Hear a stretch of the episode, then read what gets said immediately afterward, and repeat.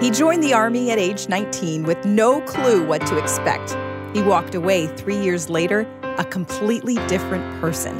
I'm Allie Domerson. Today's snapshot testimony is with Dr. Winfred Neely, VP and Dean of Moody Theological Seminary. So, 19 years old, you don't know what in the world you're doing. You walk onto this Army base. What happens?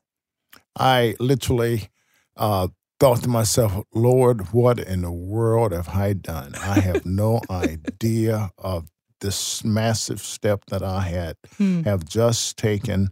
And I had no idea at the time how the Lord was going to use that decision uh, to bring about eternal change in my life. Tell me what happened. Well, you know, so I got into the Army and a number of things. I'm, I'm away from Chicago. I'm away from the scene of my sin and ungodly living. And being in the military forced me to uh, think about my life. Hmm. So I started coming to terms with my life. I started coming to terms with the meaning of life. I was sitting in a uh, club one night, uh, and I thought to myself, out of nowhere, life has just got to be more to life than this. Yeah. I mean, I'm in a dark room, clinking glasses. Everybody's on the dance floor.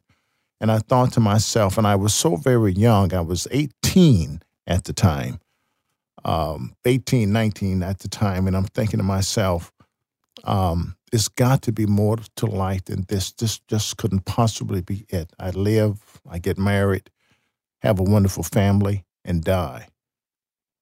If this is what life is, it's a very, very dire prospect. It's a bad joke and it's not funny. Hmm. And so I'm struggling with all of these kinds of thoughts for about a year or so.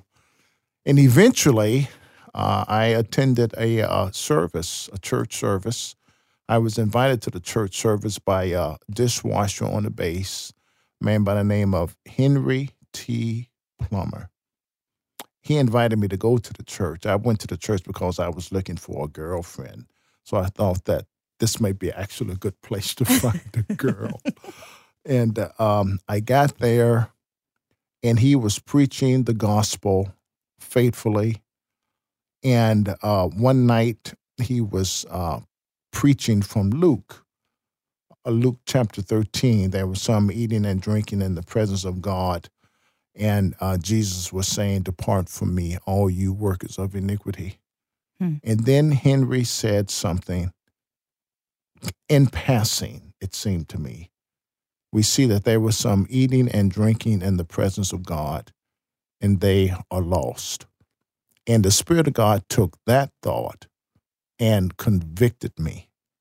I saw my condition before the Lord, that mm. I hmm. was lost and that I desperately needed Christ. And at that point, I closed my eyes, I bowed my head, and said, Lord, uh, I'm a sinner. I believe that you sent your son Jesus to die on the cross for me. I trust him as my personal Lord and Savior. I'm through with my sins. I'm through with all of this madness, and I trust Christ as my personal Lord and Savior. I was utterly unprepared for what happened next. Hmm.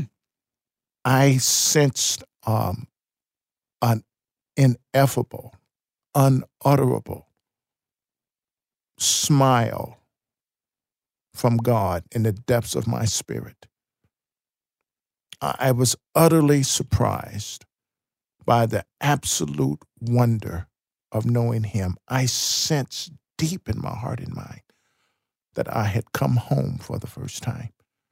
And for the first time in my, my, my 19 year old life, I shed tears of joy.